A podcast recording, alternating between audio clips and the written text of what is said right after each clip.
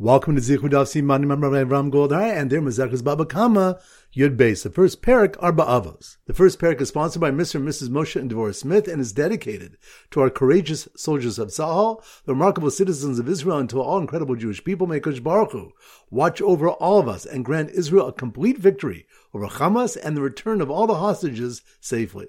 So the three we're going to focus on. Number one, the Gemara recorded a dispute if slaves are like karka regarding being collected from orphans for their father's debt. The Gemara suggests that this is a malchokas tonight because one brisa teaches hichzik be'abadim. If one acquires slaves with chazaka or kan he does not acquire the movable items, and another brisa teaches he does. Apparently, these two brises disagree if slaves are considered like karka, which acquire metalton alongside them with kinyan the Gemara responds that both Tanai may generally consider slaves like karka, but the second Tana holds that a Kinyan Agav requires karka, which is like Ar Mitzuras Yehuda, fortified cities of Yehuda, based on the source pasuk of Agav, Dulnaidi, which do not move. Slaves are therefore disqualified from Kinyan Agav.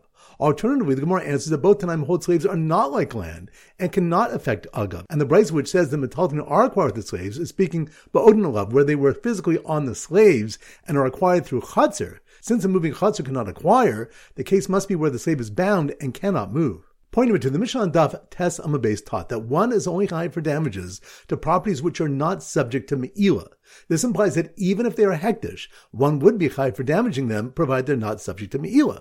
Yochanan explains that the Mishnah refers to Kodshim Kalim, karbanas of lesser kedusha, such as Shlamim or Bechor, and follows the opinion of Rabbi Yossi Agli, who holds about Kodshim Kalim, Mamun Balim, who it's the personal property the owner. The Gemara quotes a Mishnah that Kedushin made with one's portion from Kodshim Kalim is ineffective because it's not his and asks if it disagrees with Rabbi Yossi HaGlili.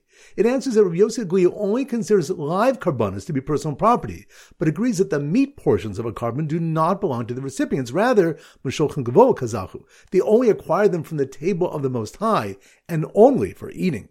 And point of view, Mishnah teaches that an unblemished Bechor may be sold by a Kohen while it's alive, and a blemished one may be sold even after Shechita. Rav Nachman explained this refers to a Bechor nowadays, which cannot be sacrificed and so belongs to a Kohen. Still, if it was shechted without a blemish, it's prohibited in benefit as a korban shechted outside the Mikdash. While the base of Mikdash is standing, a live unblemished Bechor does not belong personally to the Kohen. Rav Nachman was challenged from Rabbi Yossi Agli, who considers Kachim Kohen to be personal property even when the base of Mikdash is standing. Ravina answers that Rabbi Yossi discusses a Bechor outside Eretz Yisrael, which Rabbi Shimon holds should not be brought to Eretz Yisrael to be sacrificed and is therefore the Kohen's property. The Gemara clarifies that although Rabbi Yossi Galil considers live kachim calling to be personal property, this does not include a Bechor which is practically eligible for a korban. Shani Matnas Kohuna, Kohanim's gifts, such as Bechor, are different because Mashochan Gavo Kazachu, Kohanim acquire them only from the table of the Most High with a mandate to sacrifice them and do not personally own them. So once again, the three points are number one. The Gemara recorded a dispute if slaves are like karka regarding being collected from orphans for their father's death. The Gemara suggests that this is a malchokas tonight because one brisa teaches hichzik be'avadim. If one acquires slaves with chazaka or kan metalton, he does not acquire the movable items, and another brisa teaches he does. Apparently, these two brises disagree if slaves are considered like karka, which acquire metalton alongside them with kinyanaga. The Gemara responds that both Tanai may generally consider slaves like karka, but the second Tana holds that a Kinyan Agav requires karka, which is like Ar Mitzuras Yehuda, fortified cities of Yehuda, based on the source pasuk of Agav, Dulnaidi, which do not move. Slaves are therefore disqualified from Kinyan Agav. Alternatively, the Gemara answers that both Tanaim hold slaves are not like land and cannot affect Agav. And the Brisa which says the Metalton are acquired with slaves is speaking Ba'odin where they were physically on the slaves and are acquired through Chatzir, since a moving chatzar cannot acquire, the case must be where the slave is bound and cannot move. Pointing to the Mishnah Daf Tes Amabase taught that one is only high for damages to properties which are not subject to Me'ila. This implies that even if they are hektish, one would be high for damaging them, provided they're not subject to Me'ila. Rabbi explains that the Mishnah refers to Kodshim Kalim, karbanas of lesser kedusha, such as Shlamim or Bechor, and follows the opinion of Rabbi Yossi Agli, who holds about Kodshim Kalim, Mamun Balimhu, it's the personal property the owner. The Gemara quotes a Mishnah that Kedushin made with one's portion from Kodshim Kalim is ineffective because it's not his and asks if it disagrees with Rabbi Yossi HaGlili. It answers that Rabbi Yossi HaGlili only considers live korbanos to be personal property, but agrees that the meat portions of a korban do not belong to the recipients. Rather, Meshochan Gavo Kazahu, they only acquire them from the table of the Most High and only for eating. And point of view, Mishnah teaches that an unblemished Bechor may be sold by a Kohen while it's alive, and a blemished one may be sold even after Shechita. Rav Nachman explained this refers to a Bechor nowadays, which cannot be sacrificed and so belongs to a Kohen. Still, if it was shechted without a blemish, it's prohibited in benefit as a korban shechted outside the Mikdash. While the base of Mikdash is standing, a live unblemished Bechor does not belong personally to the Kohen. Rav Nachman was challenged from Rabbi Yossi HaGlili, who considers Kachim Kohen to be personal property even when the base of Mikdash is standing. Ravina answers that Rabbi Yossi discusses a Bechor outside Eretz Yisrael, which Rabbi Shimon holds should not be brought to Eretz Yisrael to be sacrificed and is therefore the Kohen's property. The Gemara clarifies that although Rabbi Yossi HaGlili considers live kachim kohen to be personal property, this does not include a Bechor which is practically eligible for a korban. Shani matnas kohuna, Kohanim's gifts, such as Bechor, are different because Mashulchan Gavo Kazachu, Kohanim acquire them only from the table of the Most High with a mandate to sacrifice them and do not personally own them. All right, so now we go to Simon Daf Yud Beis, and our standard Simon is 12 brothers. 12 brothers. So here goes. The boy who picked up an Evid holding a microwave oven to show his 11 brothers an Evid is like Karka in terms of acquiring metaltlin with the Kinyan Agav, accidentally dropped him on a live Bechor, making him chayiv to pay damages to the Kohen who's trying to sell it since nowadays it belongs to him. Once again in slow motion. The boy who picked up an Evid holding a microwave oven to show his 11 brothers. Boy, 11 brothers? That must be on Daf Yud Beis. 12 brothers. The boy who picked up an Evid holding a microwave oven to show his eleven brothers an Evid is like Arka in terms of acquiring metaltlin with a Kinyanaga, which reminds us, the Gemara discusses if Avadim are like Karka regarding acquiring metaltlin along with them. So the boy who picked up an Evid holding a microwave oven to show his eleven brothers an Evid is like Karka in terms of acquiring metaltlin with a Kinyanaga accidentally dropped him on a live Bechor, making him chayiv to pay damages, which reminds us the Mishnah Daf Tesama base taught that one is only chayiv for damages to properties which are not subject to Me'ilah.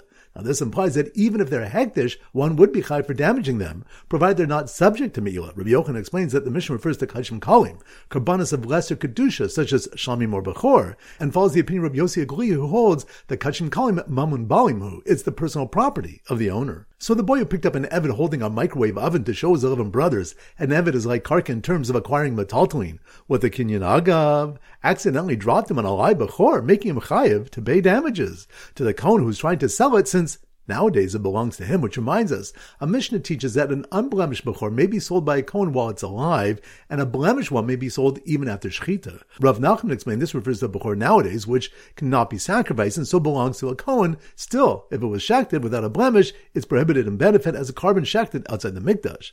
While the bakes of Mikdash are standing, a live unblemished Bechor does not belong personally to the Kohen. Rav Nachman was challenged from Rav Yossi Agli, who considers Kachim Kohen to be personal property, even when the base of Mikdash is standing. Ravina answers, Rabbi Yossi discusses a Bechor outside Eretz Yisrael, which Rabbi Shimon holds should not be brought to Eretz Yisrael to be sacrificed, and is therefore the Kohen's property. So once again, the boy who picked up an Evid holding a microwave oven to show his eleven brothers, and Evid is like Karka in terms of acquiring metaltlin, with a kinyan agav, accidentally dropped him on a live Bechor, making Mechayev to pay damages to the Kohen who's trying to sell it since Nowadays, it belongs to him. All right, so now it's time for four Blabach Chazara. Dav Ches. So the Simon Dav Ches is challah, and we often use a baker. So here goes.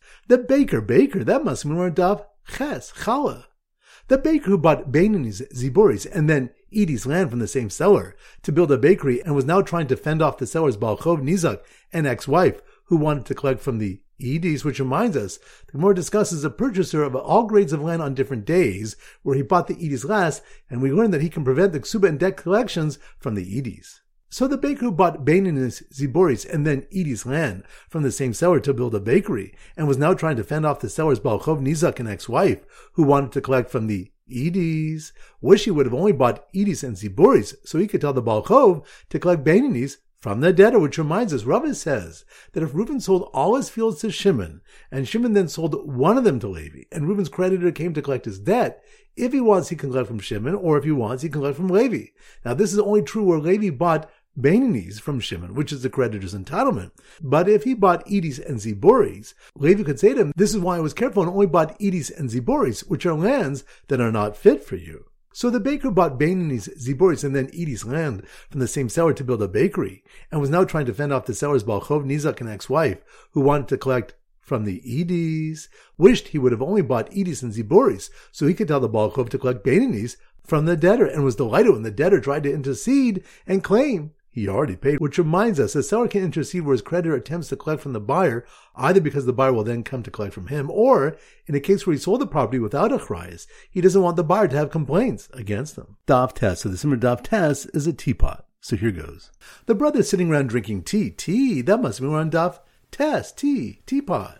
The brothers sitting around drinking tea while arguing whether they were like Yorshin or Lukuchos after dividing their father's estate, which reminds us there's a malchokas of brothers who divide an estate are like Yorshin or Lukuchos. The nafkamina is the case where brothers divided their father's estate and the father's creditor collected his debt from one brother. If they're like Yorshin, this brother can be compensated, but if they're like Lukuchos, then he doesn't get anything. So the brothers sitting around drinking tea while arguing whether they're like Yorshin or Lukuchos after dividing their father's estate were interrupted by one brother who entered the room with an esrog, which he spent a third more on, which reminds us Rabbi Zera taught, Behider mitzvah ad shlish b'mitzvah. Regarding hider mitzvah, one must spend up to a third of the cost of the mitzvah itself.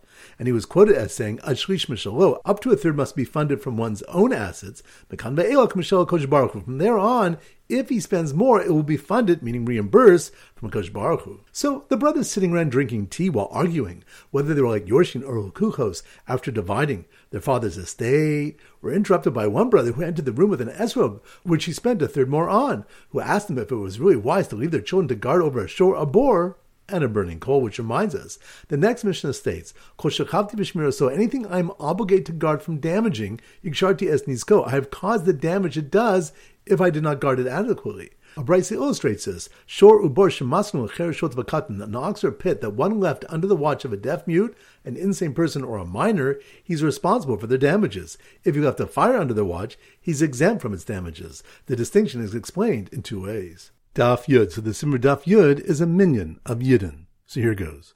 The groundbreaking ceremony for the minyan of Yidden's new shul, minyan of Yidden, that must be on Daf Yud.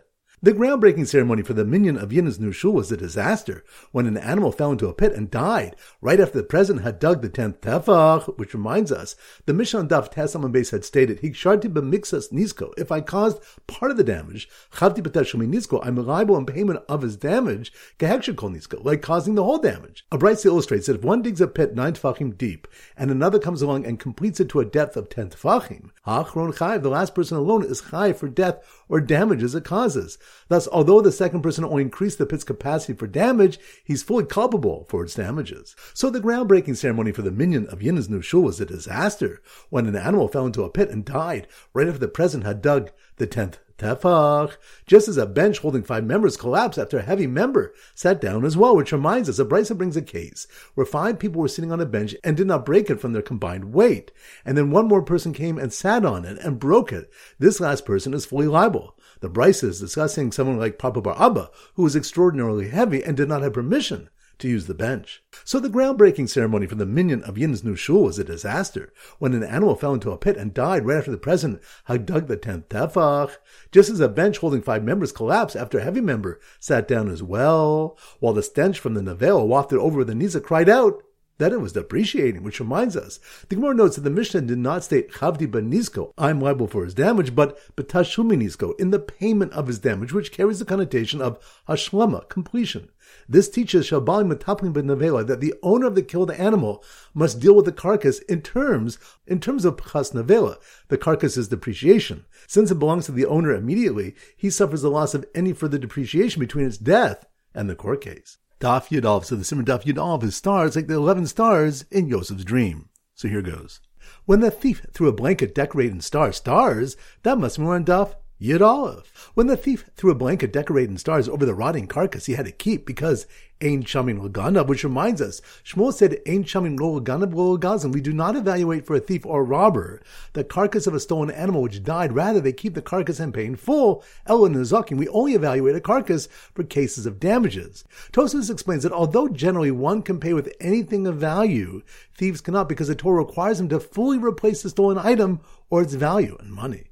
So when the thief threw a blanket decorated in stars over the rotting carcass he had to keep because Ein Shamin Laganav, his wife who just miscarried a over two days, demanded he get it out of the house, which reminds the Gemara discusses how we count a woman's tumah if a an amniotic sac, partially emerged during a miscarriage on one day and finished emerging the next day.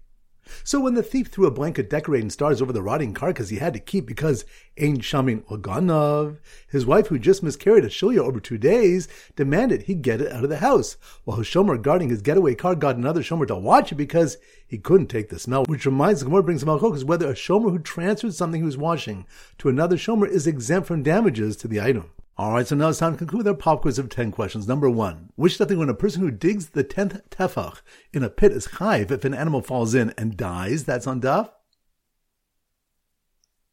Yud. Good number two. Which does when a purchaser of all grades of land can prevent a ksuba and debt collections from the edis? That's on daf. Ches. Good number three. Which something when one would be high for damages to live kodshim kalim, such as a bachor or shlamim, that's on daf. Yud Beis. Good number four. Which daf do we have machok is whether a shomer who gets another shomer to watch the item is high for damages, that's on daf. Yadav. Good number five. Which daf do you discuss if avadim kark regarding acquiring metaltalin along with them, that's on daf. Yud Beis. Good number six, which something when the Nizak is responsible for Pachas Nevela, the depreciation of the animal between its time of death and the court case. That's on Dav. Yud. Good number seven, which something when the Ravina says that Tzadashav in the Mishnah is coming to include a tree or wall that fell into Rishus of Rabin. That's on Dav. Vav. Good number eight, which that they were in Hidr mitzvah ad shlish. Regarding Hidr of a mitzvah, one must spend up to a third of the cost of the mitzvah itself. That's on Dav task. Good number nine, which of the one that nowadays an unblemished Bechor may be sold by a Cohen while it's alive. That's on Dav. Yud Beis. Good. Number 10, which they learn that the word Yashiv in the Pasuk is to include Shavakesef, even Subin, as payment. That's on Dav. Zion. Excellent. That concludes today's shir. This is Rabbi Ram Goldhar from Zichru wishing you a great day and great learning.